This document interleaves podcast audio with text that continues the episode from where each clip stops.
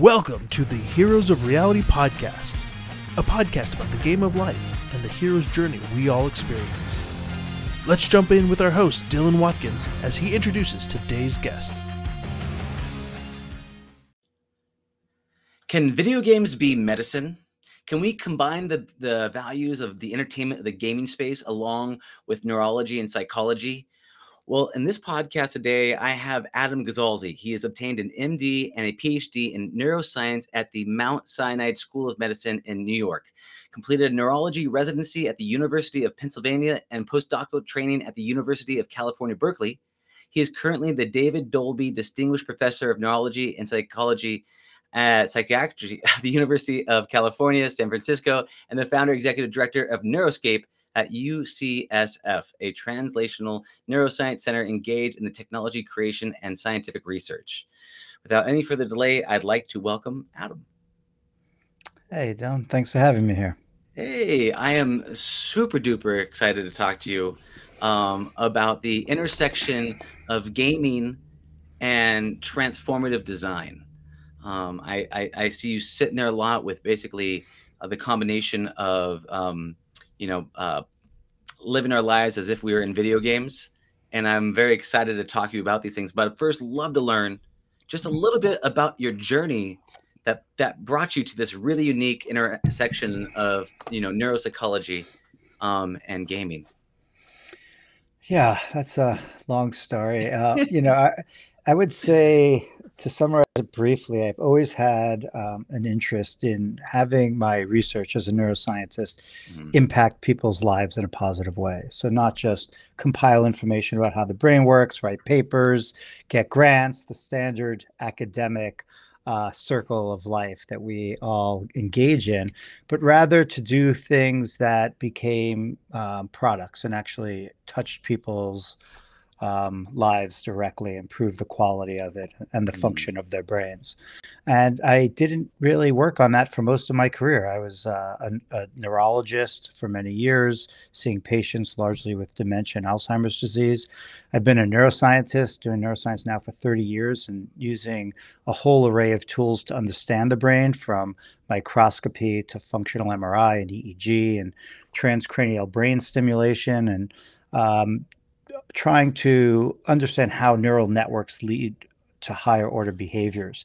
And that research had been going great. I've been uh, successful with it and built a nice research lab that's now a center at UCSF.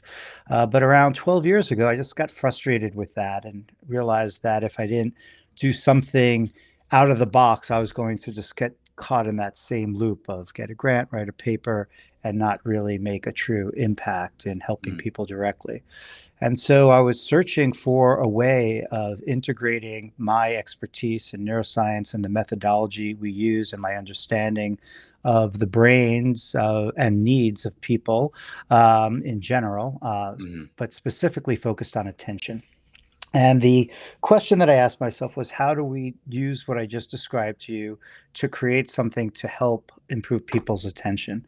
And the idea that I had was an interactive experience, one that was fun. So we'll call that a video game that challenged people and rewarded them at a high level in a very personalized way and essentially harnessed the ability of our brains to change itself and modify itself in response to experience, what, what we call neuroplasticity and so that's the that's the story. Uh, I essentially combined the work that I was doing in my mm-hmm. research labs with a real interest of mine in gaming, um, and worked with a pretty diverse team of people, a lot of them at LucasArts in my lab at the time, and built our first video game to see if it can improve attention abilities. And you know, there's been another decade uh, on top of that story, but that's sort of the beginning of it. That's awesome, and yeah, it, there's a there's a couple of, of, pieces. I mean, one is escaping the lab. There's a lot of this science that just gets left on the the lab cutting floor, and that's just where it lives. And there's a big chasm from being able to pull something from the areas of in the library from science to applied science. And and the, one of the greatest challenges I think personally is trying to take education or transformation and try to make it entertaining. Mm-hmm. Right there at that intersection is incredibly challenging um, to, try, to try to make that, especially uh, changing one's patterns and behaviors and psychology narrative Mhm. patterns. There's a lot of things that are going on. So can you talk to me about some some challenges or lessons learned that you've had trying to hit that intersection of transformation and education? Yeah, it is. It is a big challenge, and it's coupled with another challenge of trying to do really rigorous research on it as well.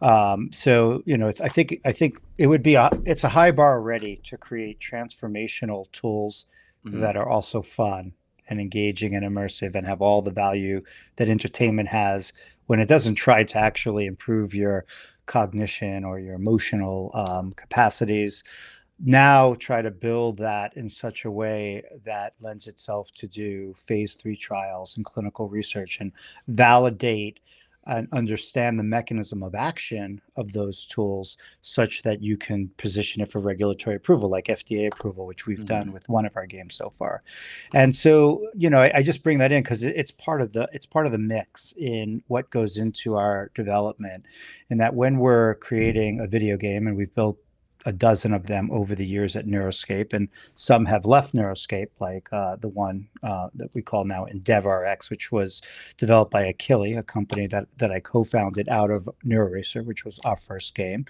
Um, but most of the games are still at at Neuroscape, um, which is a research center at UCSF, and um, I would say that when we sit down to build a game, we have all those components in mind what are the interactive aspects? What is the closed loop feedback systems and the mechanics of the gameplay that's going to challenge the brain in such a way to lead to an optimization of its function? So there's that question.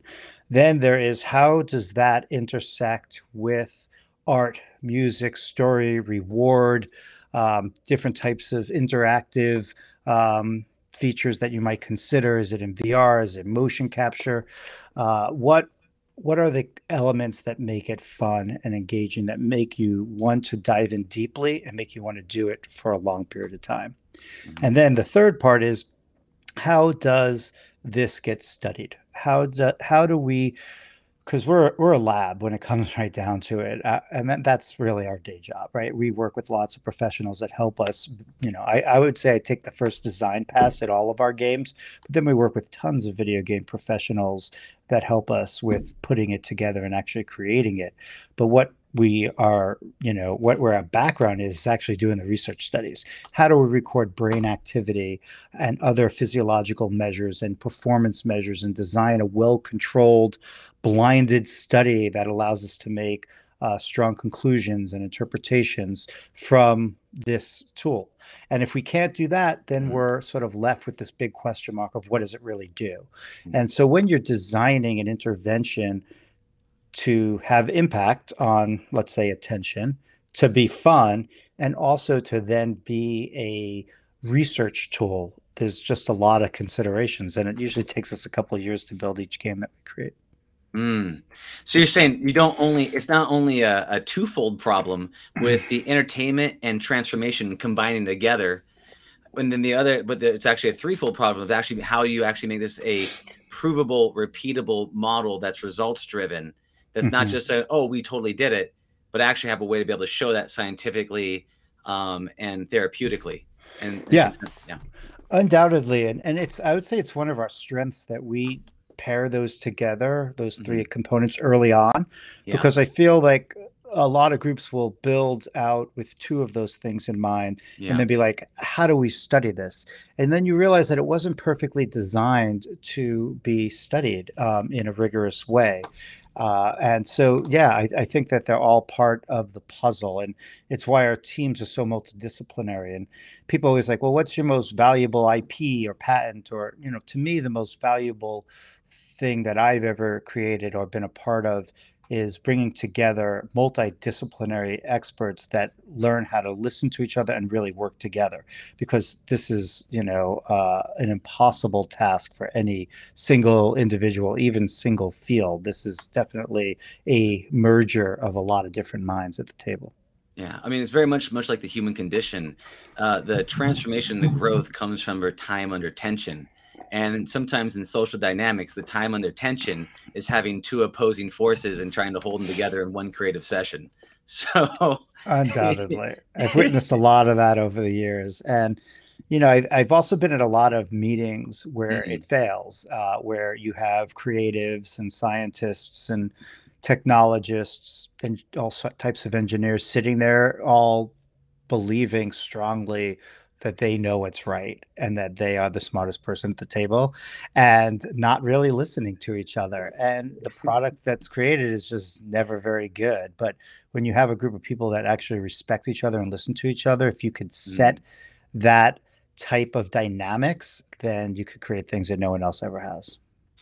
Yeah, yeah. There's um a couple of things with that. One of them being is a, a quote we try to often use uh, is the there's a, a you're sitting at this this peak of being passionate about the experience, but being indifferent with how to get there, and be, being able to actually understand that no matter what idea you have, it's not as important as you think it is while you're having it hmm while you're thinking about it, it's not nearly you know that hook. If you can just Mhm. get away from it, it hmm seems it, it seems to be but there's that attachment to the idea, and uh and it's a challenge. Yeah, there's a lot of that which occurs in our development process where people get attached to something that doesn't work. And, and, and often it's not that it's not a good idea, it's just that when you're building the type of things that we are, um, the skills that you had in the past and the tricks and the um, the paths that you took to success may not work anymore. Mhm. Uh, and so, for the right type of person, it's like an amazing challenge. For the wrong type of person, it's frustrating and and not fun at all. Mhm. Uh, for, for example, I'll give you an example to make it less abstract. Thank you. So, when we build a, a game, we have the need to have our reward systems drive the engagement and the pressure on a certain operation or task that we're trying to reinforce, that we want to adapt and constantly put pressure on. So, what that means is you can't just enter the room with an idea of a good reward mechanic that you have used in the past successfully because it may take away you may not be able to direct it where we want it to because of its very nature the time scale that it's being delivered at or some other aspect of it. Mhm. and so it winds up pulling the player even though it works from an entertainment point of view as it has for that person before in this situation it actually pulls them away from where we want their attention. Uh, and sometimes you just have to let those go. Or it's a challenge of like okay yes that that makes a lot of sense. Now let's try to repurpose it for this, which is going to take reinventing it in many ways. So Mhm. that that's an example of something that I saw a lot of in the early days. Not so much working with like game professionals. Mm. So I was trying to use a hammer to build a sandcastle. And yeah, Yeah. that's true. So then, so then, how do you, if you see that and you recognize it? So part of that is that recognition of the situation. You know, what are the the techniques or things? What are the things that you've seen to be able to do to get people to expand what's possible and detach from those ideas? Have you been able to see anything for that more cohesive environment for creativity? Yeah. For for me, it really comes down to a mutual respect that people around the table have for each other. If that's not there, it doesn't matter what type of mechanism and process you put in place for development, as far as I'm concerned. So, for me, it was really fortunate that a, a lot of the original game professionals, like super high end storytellers, mm-hmm. engineers, artists, the whole works, were friends of mine and so we we already like liked each other loved each other and respected each other immensely and we're almost like i can't believe i'm working with you on a project on both sides. So we entered it with oh that doesn't work? Okay i see that now. You know it, it wasn't like you were fighting for your ideas you were like tell me why that doesn't work i'm so curious because it works all the time. Oh i see it doesn't work here. Um, and we were like that on both sides of the table and what i think happened was that other people would enter this that didn't know us as well and they would see this and they would just fall into this sort of mutual admiration society and just Mm. allow the other person to speak and, and hear what they have to say and be willing to let go of something uh, that you think should work uh, based upon your previous experiences Oh, that's awesome. I mean, it's setting a strong uh, that mutual respect and appreciation for working with people mean, you set a very good cultural tone in the beginning that then was just mimetic as you move through the process, which is beautiful. Do you like? So, I mean, I do want to look at the thing that you mentioned earlier. And I want to kind of dive into a little bit. You said that there's transformation is one of the challenges, entertainment is another, but the third bucket is the measurement, right? And a measurement can only really be a couple of aspects. It can be self-reported, other reported, or biofeedback. Is there mm-hmm. a crawl, walk, run method for measurements for bringing a, a game to fruition or bringing what you're talking about this this kind of a therapy gaming or this uh, digital um, tele digital medicine gaming? Is there in terms of measurement features?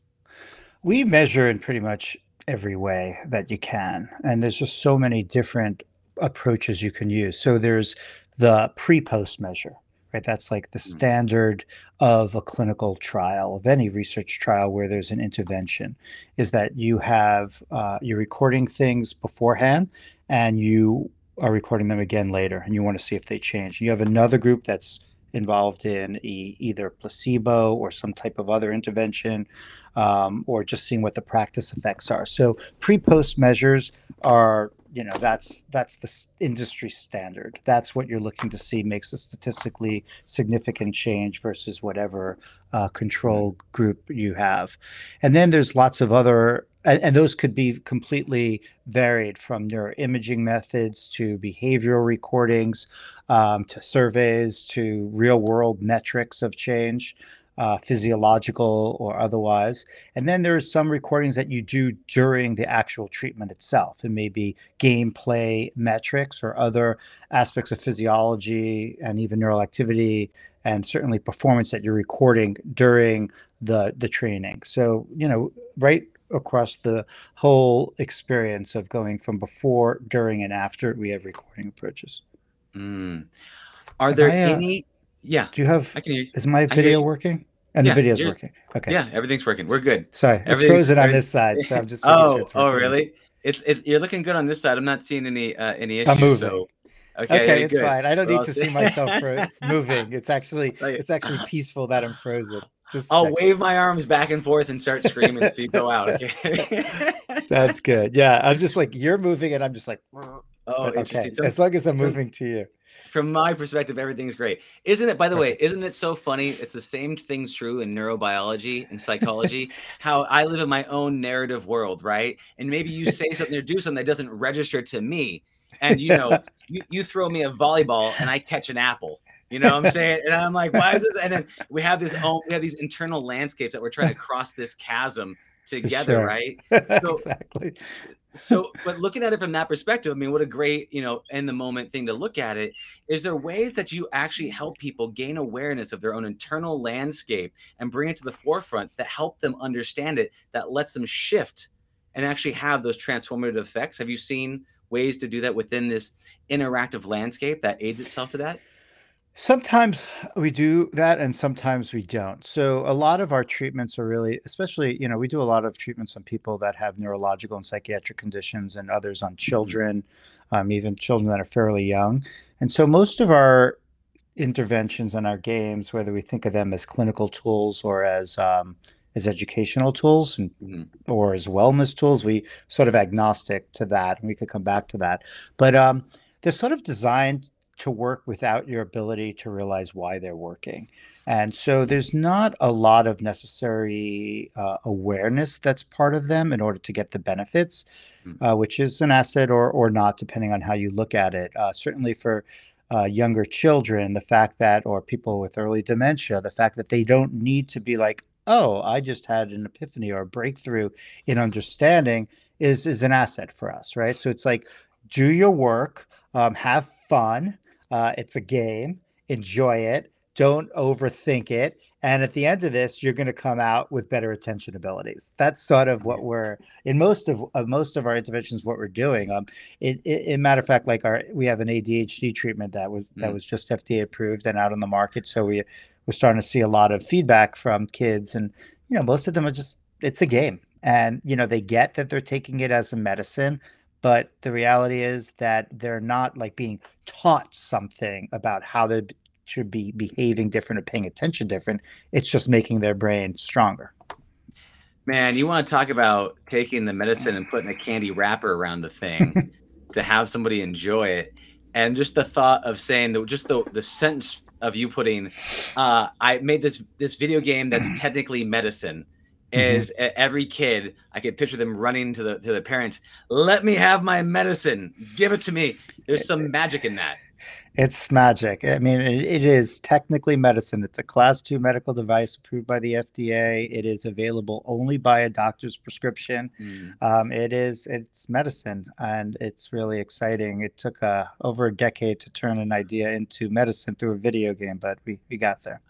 Yeah, I think some people that hear, oh, I, I have this uh, this FDA thing that became a, a medicine. It's like, oh, it must have been just so easy. He just applied, turned it in, he was done. It was just bada bing, bada boom. How how easy for him. I've got my demo. I've put I, I worked on this for a weekend. Why can't mine be a digital drug? I don't understand.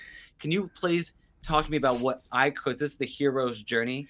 Um, Yeah. uh, some of your threshold guardians that you did battle with in order to Yeah. have a a um prescribed video game as a medicine?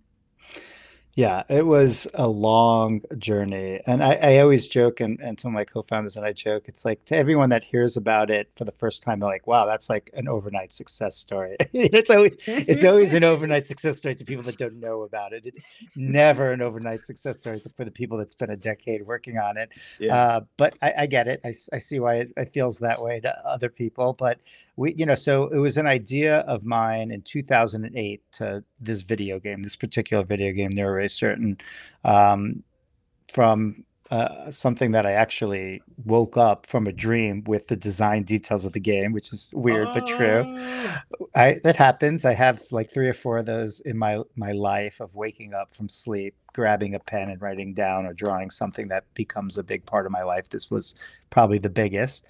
And then working with LucasArts and uh, my friends over there to develop NeuroRacer, spending years doing research on it. Um, one of the massive battles was the publication of that paper in Nature, which is like the pre- premier scientific journal and became the cover of the journal. This is in 2013, 5 years Mhm. after we started. And, you know, putting uh, even before the paper, actually, I should mention, trying to get scientific funding for a video game uh, um, project in a research lab was an incredible challenge. Uh, we were able to finally, after multiple grant applications that were rejected, get funding from the Robert Wood Johnson Foundation that had this really innovative program to support things that were sort of crazy ideas. But other than that, we were not getting funded. People were not not digging this as an idea at the NIH. Let's just say things have changed, but not back in 2009 when we were applying for funding.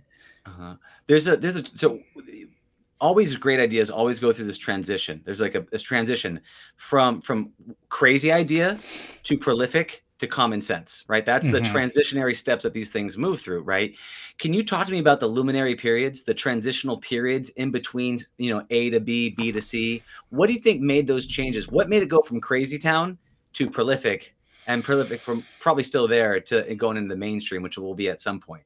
Yeah, yeah, of course. Uh, it was definitely Crazy Town in 2008. There weren't a lot of examples of anything in the entertainment space having such traction scientifically. There was there was the beginning of some work, like my colleague Daphne Bavelier was publishing papers and Shawn Green showing that entertainment video games had some improvement abilities of uh, on cognition and, in kids that were playing games and, and that was published in nature one of those papers. So there was a little bit of it out there but not so much in terms of i'm going to just start from scratch and build a game in a laboratory at a university as a therapeutic to improve attention. That was just not really a thing that people were writing grants on or, or, or Mhm. writing papers on.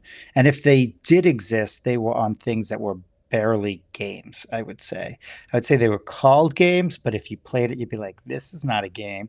Um, so they're like gamified tasks. And my vision was very different. My vision was like a video game. Now, granted, it's not going to be an amazing video game with the budget we had, and and our and our agenda wasn't to create a product. We were building a prototype to to to see if there was a signal there. Now it's a video game years later. So I'd say at the very beginning days of trying to get grants and trying to tell my colleagues what I was working on, it was definitely thought to be a little um, strange, a little far fetched of an idea. that's okay. I don't. I don't. I'm not afraid of that. And it, and it was fun. We were building a video game. It was great, and uh, it was great to work with video game professionals. And it was just amazing to like have artists like take an idea and turn it into something beautiful. It was an incredible time, even though it was crazy town. It didn't matter. It was really exciting, and I love those days. And then we had our nature paper, and that was ground shifting. I mean, it changed everything because the journal is, you know, a world premiere journal. There's like science yeah. and nature. Those are the two journals. And um, getting a publication in there in your career is a big deal. Um, getting the cover of the journal is like it's like a Grammy in our world. It's just there's almost there's nothing really bigger besides you know like giant prizes like Nobel prizes and things like that. But just for a publication, it's an incredible amount of visibility. It still is. And it wasn't enough to turn it into, um, you know, maybe we didn't, uh, you know, leave Crazy Town right away, but it was enough to raise a lot of eyebrows. And, you know, the paper wasn't like, this is like the answer to everything. It was like, it was a well done paper that had all its normal set of limitations mm-hmm. in it. Um, but you know, it did some important things. We are able to show meaningful change in attention and a type of memory called working memory in older adults that was very, very different from gameplay. We had two control groups, including one slightly different version of the game that didn't show those changes. So we showed mechanism of action. We recorded brain activity during gameplay before and after to show what was changing in the brain that led to those improvements. We showed that there was some improvement on on aspects of of gameplay and multitasking in the game six months later. So to be able to show transfer of benefits, mechanism of action, and sustainability of effects was, I think, really important and um, opened up the path for my lab to become Neuroscape and then to do this again and again. Now we have many papers on many different types of games and to launch a company, Akili, to take this prototype and the signal i always say it, it, was like the paper wasn't enough for me to say hey everyone go out and play this game it was a signal that there was mm-hmm. something mm-hmm. meaningful here that needed more work and then now there's been 30 studies done many of which i'm not even an author on um, including the phase three the pivotal trial on adhd which was a double blind placebo controlled multi-site trial on a video game um, uh, with children with ADHD that that eventually went on to FDA approval. So I'd say with every passing study showing similar benefits, not just in older adults like we showed in our Nature paper, but in children with um, sensory processing disorder and older adults with depression, and then a group of people with multiple sclerosis, and then all the studies on ADHD. Now we're like, oh, this is not just like a random finding. This is highly replicated across multiple mm-hmm. populations with different researchers. So it wasn't like it happened like that, but slowly over the course of the last decade, as this data piled on, and then, of course, the FDA's recognition of it as a medical device after two years at the FDA. Um, you know, was I think a, a crowning achievement in terms of advancing this to the next step.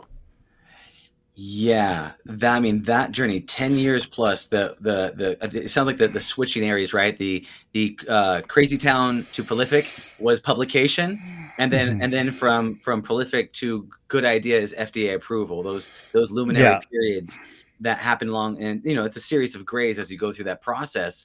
Yeah. Um, but looking at those moments and looking at like how you actually had to do that and that that time horizon, um, it sounds like you have different um, business structures to kind of shift your product from ideation to uh, in the lab, in the lab to kind of half experimental to then full on out the door. Is that yes. why you have those different structures in place? Yes. Is, it, is it a vertical integration of innovation? Is that what we're talking about?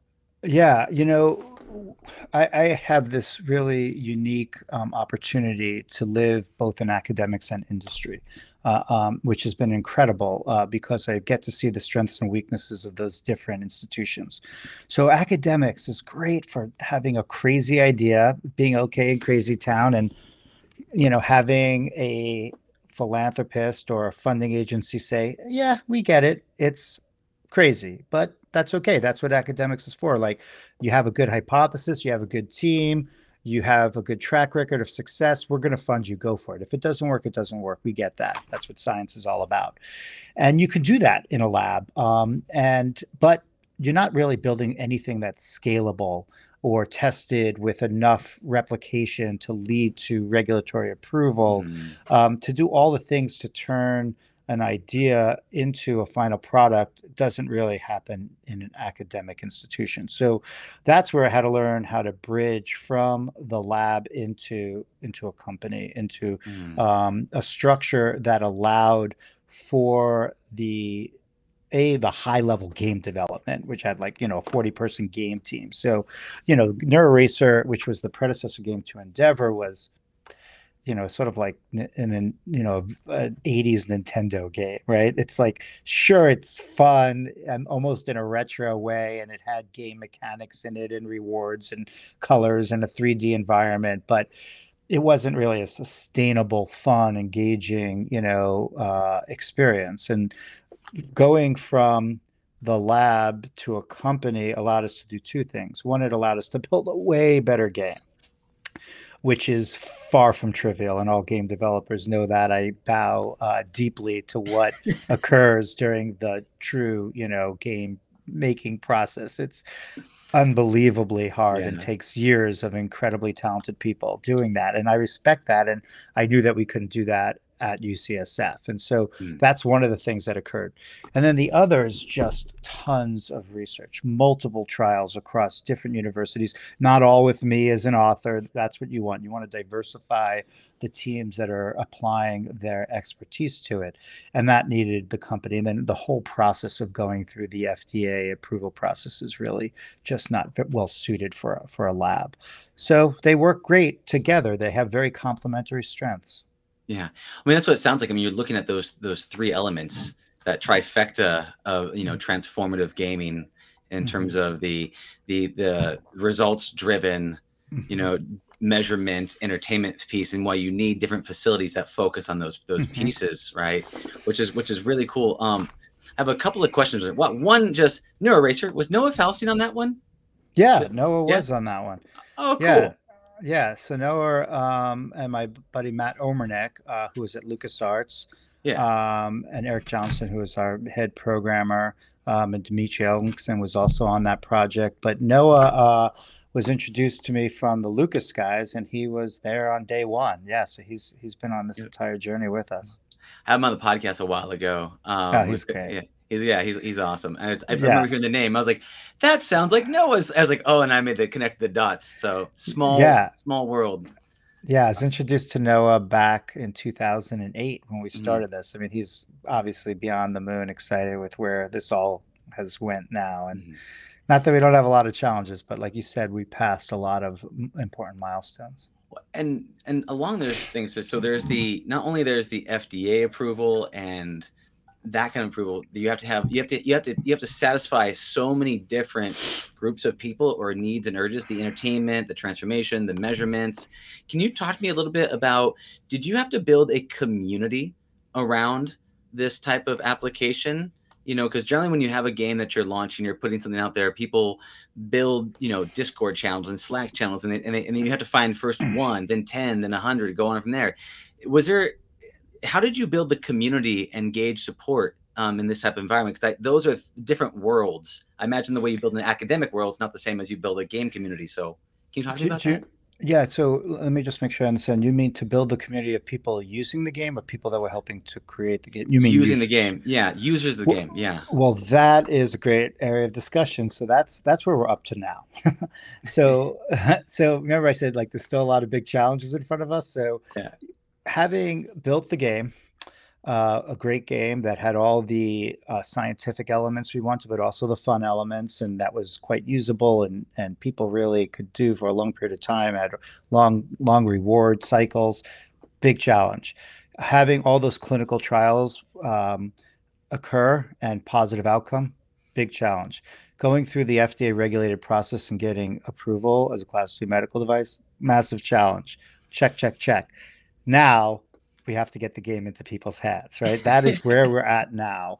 Um, and it, it, you, you already talked about how you know challenging it is it, it is to get any game. There's a lot of noise out there. There's a lot of games. There's a lot of sources, a lot of different platforms you could play it on, from mobile to consoles, uh, VR uh, platforms.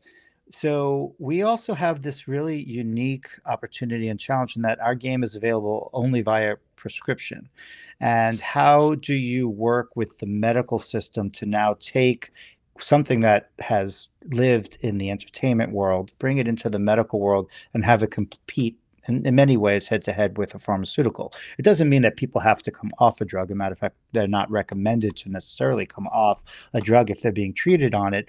Uh, but it is another available treatment in a field that may or may not be coupled depending on a uh, physician's preference. And so, how do we get this into people's hands, the children that need this as a treatment? How do we work through the path to make it reimbursed by insurance, which is something that you need to occur with any medical um, device or drug. And that's something that we're working actively on. So we're doing that now. And we have some of the same tools that we can use that any medical um, new medical treatment would uh, that has been built up from the pharmaceutical and medical device in, industry. But we also have a digital medicine. We have something that is obtainable on a digital pharmacy that you don't have to physically walk into CVS to to obtain and you don't physically pop it in your mouth like a pill. So there's so many differences that we also have to be innovative not just in the tool that we created, the treatment we created, but in terms of how we get it to people. And that's something yeah. that we're working actively on now. Building communities around any game is a challenge. I know I've, I've, I've, I've had games built them, getting the community to get engaged, finding your first raving fan, the other 10 mm-hmm. behind that, being able to get them to rally together. Because there's a, I mean, there's so much drop off. Because bringing it back to one of the cornerstones of what you do, attention. We live mm-hmm. on an attention economy. And right now, mm-hmm. if you look at the advancements of social media, right, you look at things like why is everybody going to TikTok? Everyone's mm-hmm. going to TikTok because it's the shorter attention span economy. Mm-hmm. The eyeballs, like right now, a podcast is an hour long, hour and a half. People mm-hmm. don't want if you have if you have five podcasters that you like you listen to that is five hours of content mm-hmm. for five people's things if you have mm-hmm. one person on tiktok mm-hmm. 5 hours on tiktok is like 400 creators right so right. the so the so the value of the eyeball gets spent a lot better right the, mm-hmm. the the the tariffs and the trades across the land it's a lot more economical so mm-hmm. can you can you talk to me about how you keep attention in this intentionally driven economy where constantly we're getting shorter, faster, and that the challenges you face with that. Right. Well, you know, I, I, pointed out that we have some real challenges in that we are a prescription medicine obtained by a doctor to treat a condition, but it's also yeah. an asset in that sense because if you are prescribed this, you have a need. And yeah. if what we do really works, which we think it really does work. We think our data suggests that it really does improve attention abilities. Then there will be a return to the individual beyond the entertainment value and that's what makes it different so that is the mm-hmm. opportunity and that's you know that's the business opportunity really um, of why we would hope to be successful because just going out there with a game that you're going to compete with the other great games on the market is nothing that we were pitching to investors let's just say that right so yes we want to have a fun game and a good experience something that people value and enjoy and yeah. come back to but at the end of the day we're medicine that should be leading to demonstrable improvement in people's lives and in, in, mm. terms of their cognition and hopefully they're coming back to it because they see that value and they want more of it. Yeah it almost reminds me of if you're in the food court right you're in the virtual food court for people right there's your place which is a plant-based all natural uh, health store right next to a krispy kreme Mm-hmm. And they're mm-hmm. like, "What would you like to eat right now?" They're like, "I'll take the quick junk food, please." You know, and that's and that's yeah. hard because because those are the different fuel sources, right? Your fuel source, much like keto or anything else, it's a longer lasting, more holistic, revitalizing system. While the other one is quicker burst, more intense, but it ultimately leaves you depleted over yes. time. Um, yes, wh- that's yeah. a good analogy. Um, and you know, we try to put some of that tastiness of the fast food in there. There's you know. Yeah avatars that are optimizable and is you know it's it's a beautiful beautiful environment when you when yeah. you play endeavor so it's not depleted of all of that yumminess completely but it's certainly not like we're directly trying to compete with with that yeah no it's a, it's a different crowd and i imagine they have a different identity and there's a different there's a mm-hmm. different mm-hmm. need that they have there um you know i mean looking at looking at the measurement piece can you talk to me about like how do you measure like how do you tell not how do you measure like can you talk about some of the results with the endeavor and the systems and say okay we get these kinds of results these are the kinds yeah. of things people expect which is really the, the, the heart of why this is so different than any other um, fast food dinner of entertainment yeah yeah the we there's a lot of papers out there and lots mm. of different results and improvements based upon the population and what the target was. Like most recent study showed improvement in behavioral measures um, that are seen with ADHD, uh, reports of parents, you know, things that are really amazing and I mean, I wouldn't say unexpected, but pretty high bar to have a video game lead to improvements in parent parent reports of ADHD behaviors. But you know, there are many other populations where we're not measuring that. So I would say the most consistent finding largely because it's the most consistently used outcome measure and it does change consistently, is improvements in sustained attention. And that was our primary outcome measure on our big phase three trial for ADHD. And it was really the primary outcome uh, that we were targeting in our paper that wound up in Nature on older adults. So, totally different populations kids with ADHD, older adults, uh, healthy, high performing older adults, both show the exact same improvement in their ability to sustain their attention on a really boring task called a sustained attention task. It's designed to be boring. Like the, yeah. the the purpose of this task is to bore you, to see how long you could keep your attention focused despite the fact that you are bored. That's the goal of the task. Um, it sounds like so counterintuitive that someone would design something mm. boring, but this is actually designed to do that. Yeah. And and everyone suffers with it. It is really horrendous. I mean, it is black and white. There's no feedback. There's no reward. It doesn't change. It's it's relatively easy, but hard to hold your focus to it. And um, if you have ADHD or if you're an older adult, you're going to even do worse on it. Um, and what we show is that despite the fact that this is an incredibly different way of deploying attention compared to our game, you get better at it. You get better at holding your attention, even though you're bored to tears, um, because you have this ability to focus your attention based upon your goal to do so, yeah. not just that you're pulled in because it's amazingly fun. That is the uh, most consistent finding. That is that is sounds amazing and awful all at the same time. I cannot tell you as a as a game designer builder dude, and it's like you basically made a paint drying feature that says, okay, sit there and go stare at the paint dry. I'm not, I'm not yeah. going to give you any rewards, no benefits, no juice, no polish, no nothing on your yeah. sheer willpower. Go. Yeah. And like, we, you yep. can't give me a bone. Come on, I want, I want, to, I want to see a short no. level up. Give me, give me a little hoop to jump through, a little countdown timer. No, nothing. No, nothing. No. Oh man. That's yeah. So that, so, so that's the outcome measure that we use in like all of these studies. It is because it's it's like the uh, the idea behind it is that the people who are suffering inattention are you know kids at school that aren't being engaged. It's not nearly as boring as this but to them it's pretty boring. And it's certainly you know some of those some classes they're in are way more boring than um, than what they get to do after school and and even playing a video game. And so that's why it is a cool outcome measure because it's like the ultimate challenge of, of attentional stability. Mm-hmm. And so if mm-hmm. you can show that you can maintain attention on this, and kids improve a lot on it, um, but they don't improve on like our control games. It's not like any game improves this ability. And so that is some that is a finding that I'm really proud of um, because we've replicated it so many times. And what it means is that they're not just better at playing deploying their attention on the game, right? Something changed in their brain that now when they go to this boring paint drying task, they're better able to hold their attention there. That's so fascinating from a mechanistic point of view that this led to that. And that's that's really the the the most exciting outcome.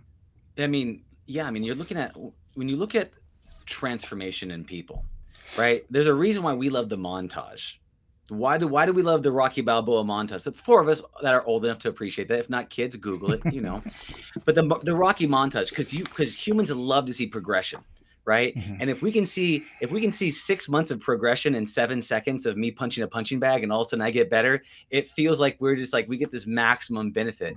And but but really, sustained transformation comes through a couple of these key um, traits, abilities, and mindsets. One being the ability to do boring things repeatedly and sustain it over a long period of time, the ability for delayed gratification, the ability mm-hmm. for emotional and mental resilience, right? These mm-hmm. are some different pieces yep. that if you gave people the ability to delay gratification, have resilience, and to, to do the mundane task, but do it like they love it, there's yeah. those are some keys for success. Are there elements that you're looking to teach? Is this what the one vector being the attention economy? Is there another vectors or other ones that you're looking at to also help level up people's abilities or skill sets and mindsets? Yeah, so sustained attention is core to a lot of what we do.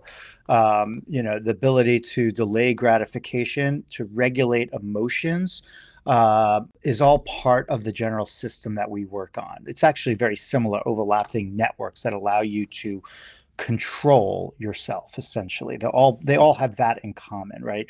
They're all making you not slaves to your environment such that you're pulled and pushed based upon what we call bottom up information right? Just having stimuli pull you over here or there this is top down control. It's your mm-hmm. ability to have your goals dictate how you interact with the world around you.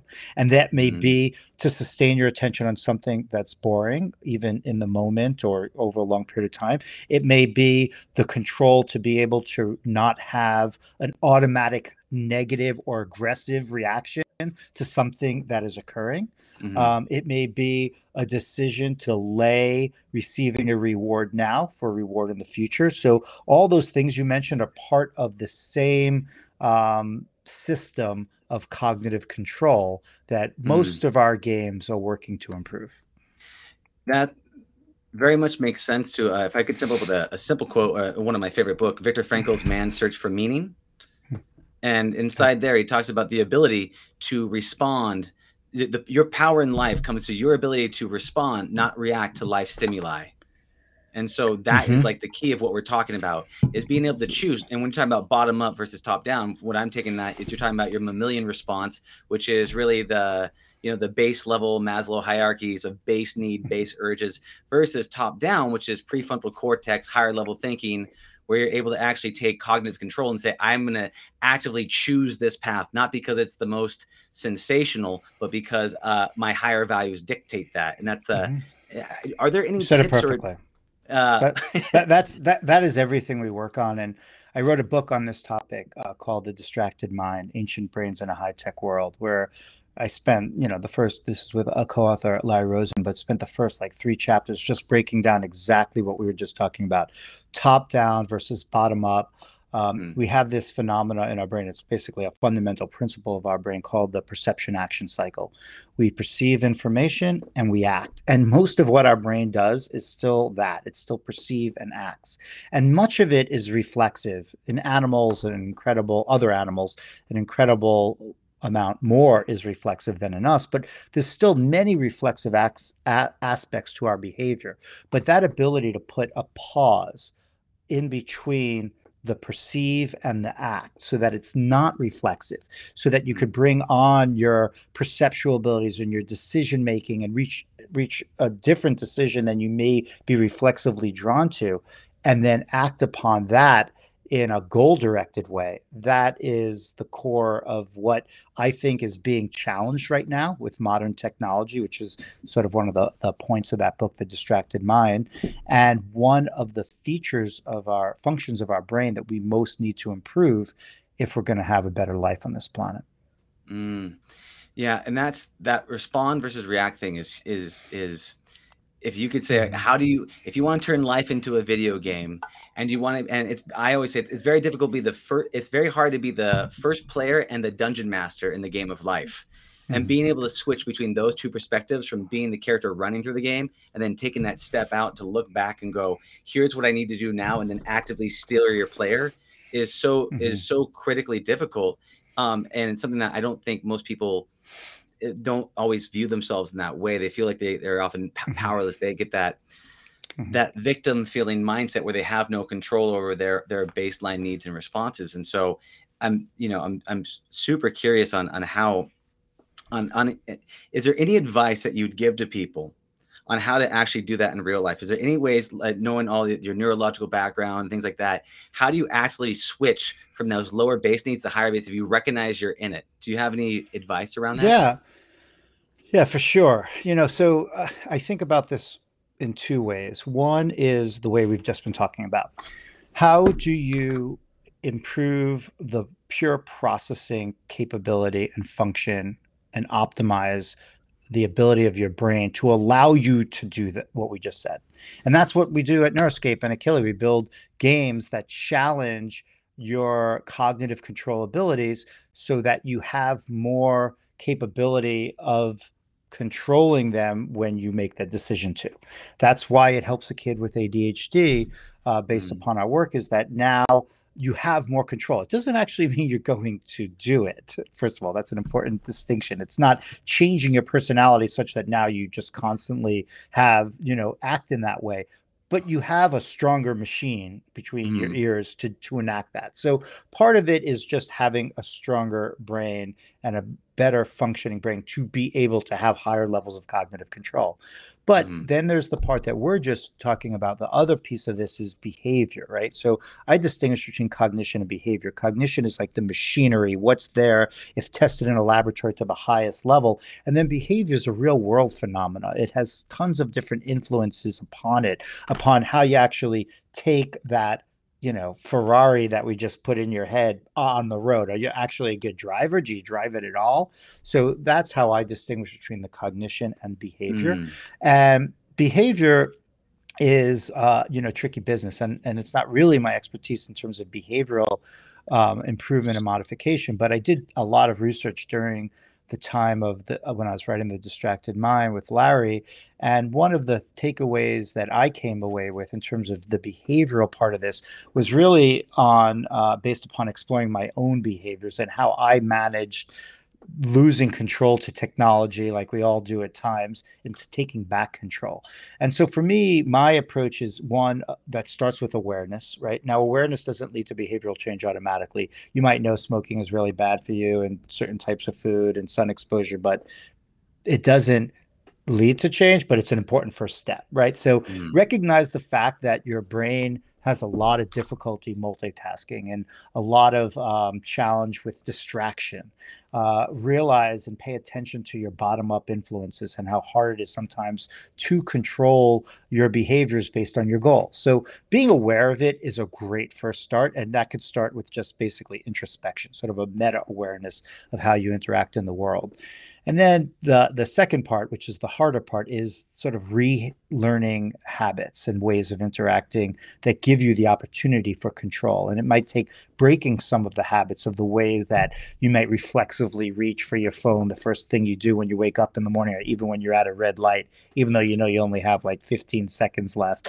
Um, these are habits, right? And breaking them and allowing yourself to like take ownership of how you are acting is is really important and, and it takes practice like everything else Mhm. um, I mean, the last thing I'd say, and I won't, I won't belabor this too much because I, I, I have put a ton of thought into it, is how do you um, how do you go about like working for an hour uh, without being derailed by social media, whatever else pulls you away from your goal? Just an hour. I'm not saying eight hours. I'm just saying one hour, and it's it's harder than it than it seems. Uh, maybe, maybe it's not. Maybe everyone's like an hour, but um, you know, I think it's reasonable to be able to work continuously on something for an hour.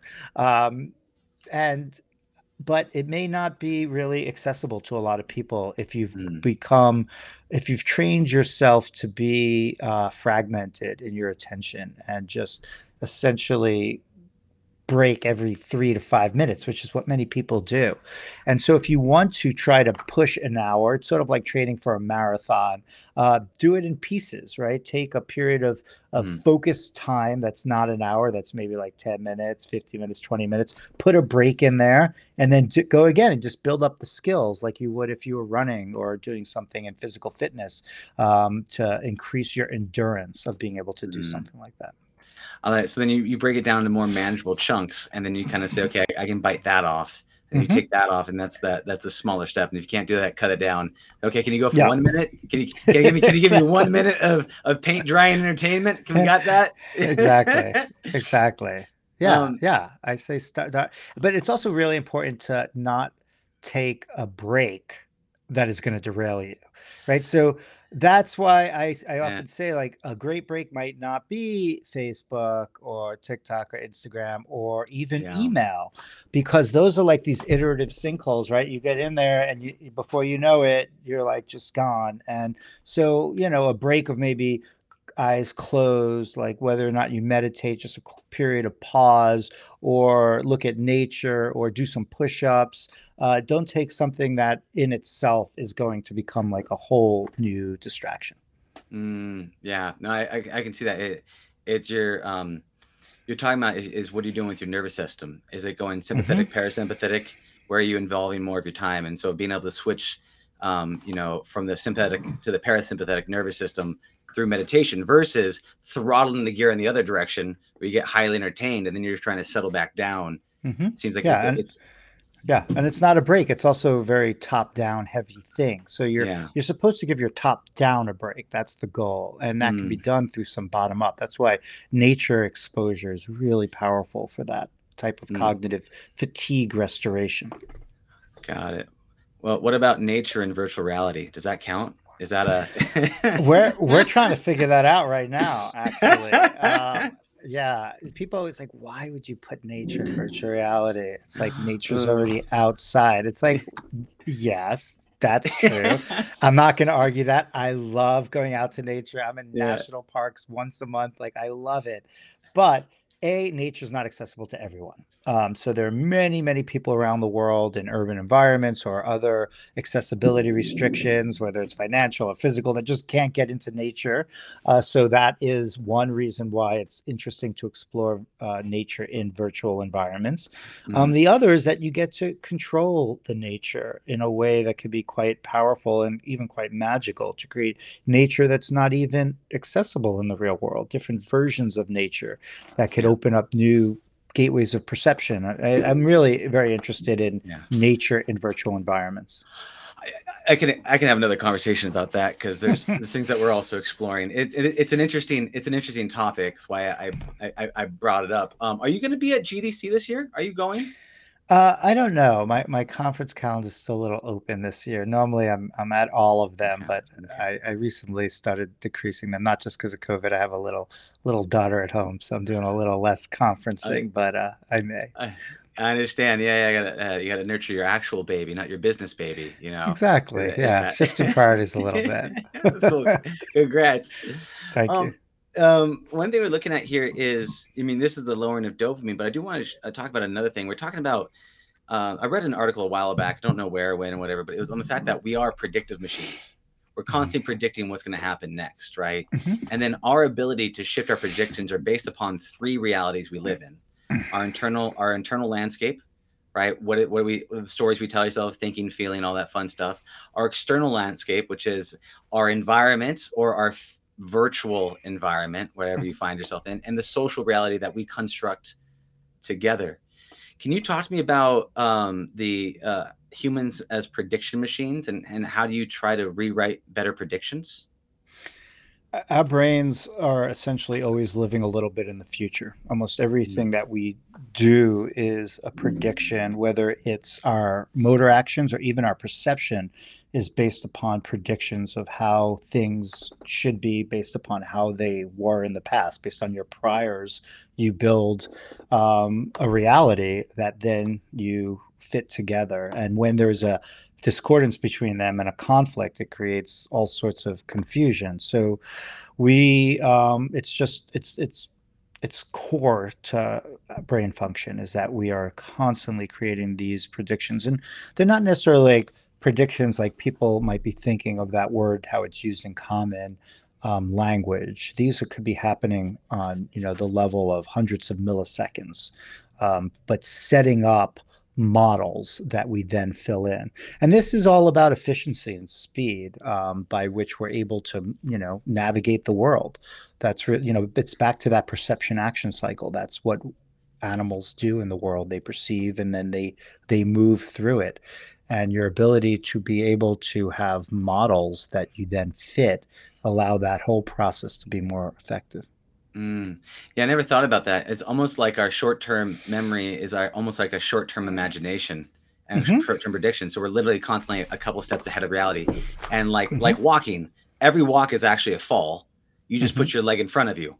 And you're just hmm predicting that your foot's going to hit something solid every step you take without hmm and and, and so we kind of need that in order to function um, Yeah, in reality. But part of that yeah, is we're like we're we're most we're mostly right about everything that we do, yeah, but but yeah. so, And when there's mismatch, it's quite obvious to you. Um, Another, another, just because you talked about walking, so just yeah. to mention, that's another area where we also rely on reflexes.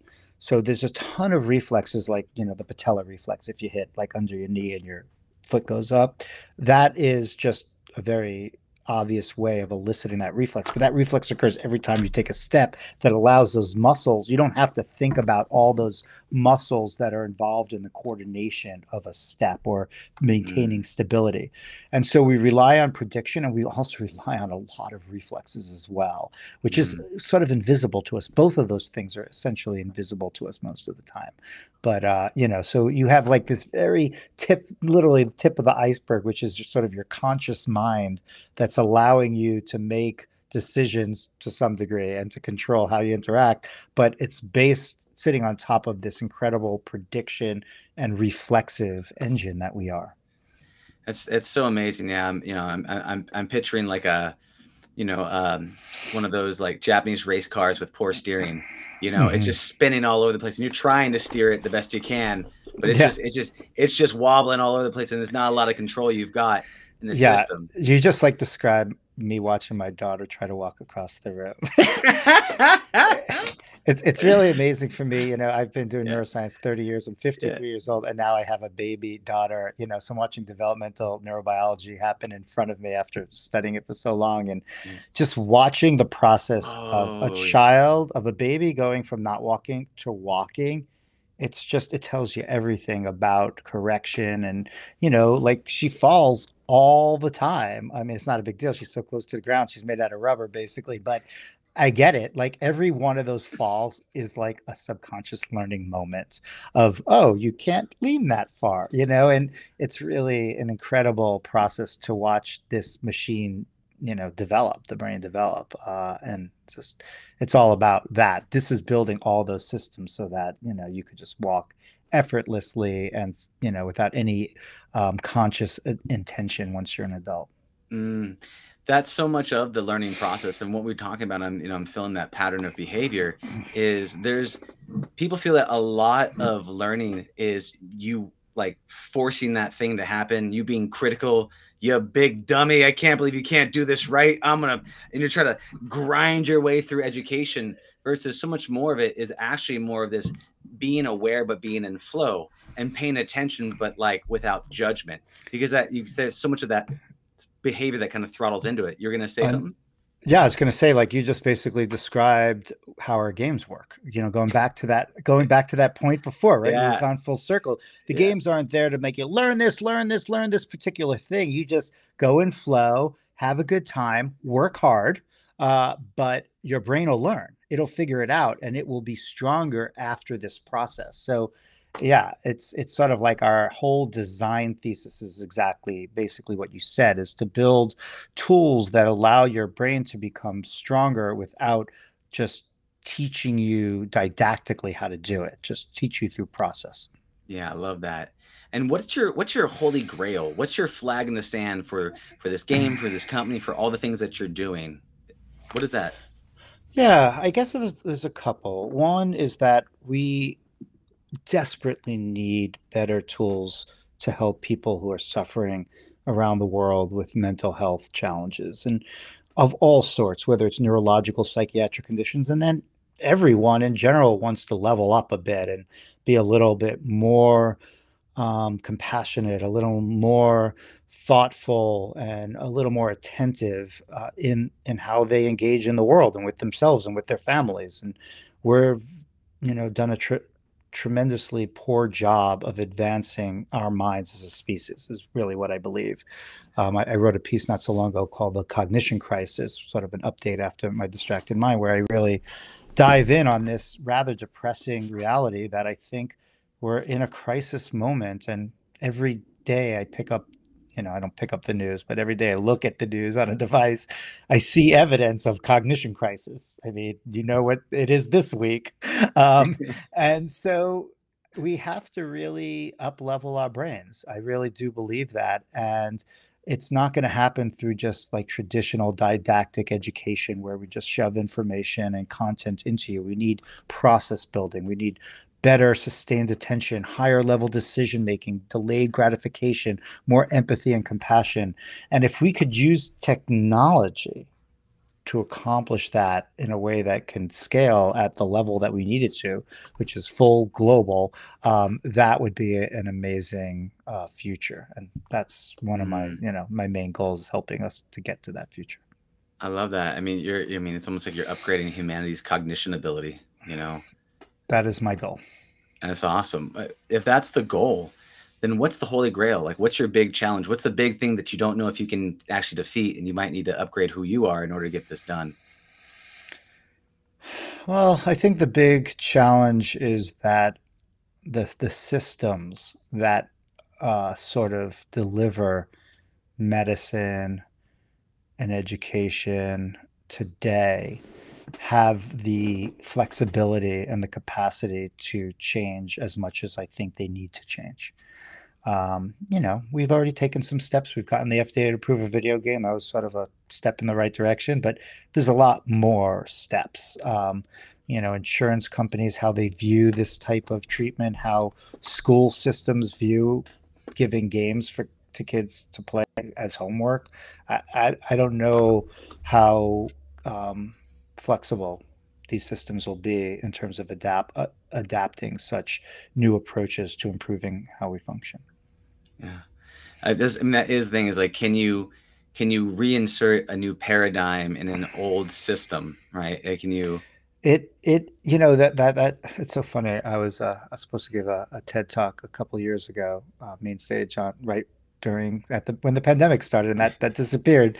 And I was I was working on my slides, and I wanted my basically what I wanted to say is that we need a paradigm shift, and Mhm. that that term is so overused. I really struggled with using it in in that talk, which, which I never gave. Hopefully someday, but I actually do believe that that is the appropriate term, and you used it right there. Is that Mm. it's a different paradigm. A Mhm. different paradigm of medicine for the mind is not to think that there's a magic brain pill that we're going to pop and we're better and autism is gone and alzheimer's is gone. I mean we hope that's the case but we've been trying for like 50 60 years to accomplish it through a molecule and we failed.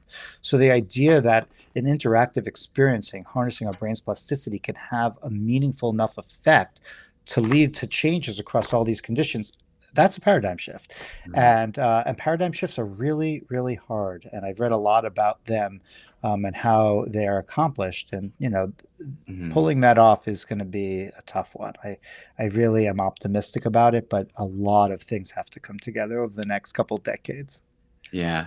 No, absolutely. I mean, yeah, I mean, one of the biggest ways those too is they said, um, I think Buckminster Fuller put it. He's like, he's like, you don't change someone's behavior. If you want to change someone's behavior, give them a new tool. A new tool will lead to a new way of thinking that will lead to a new behavior, which Mhm, is ultimately what you're trying to do is give somebody a new tool so that mhm, they can change, you know, their cognitions and their abilities over time.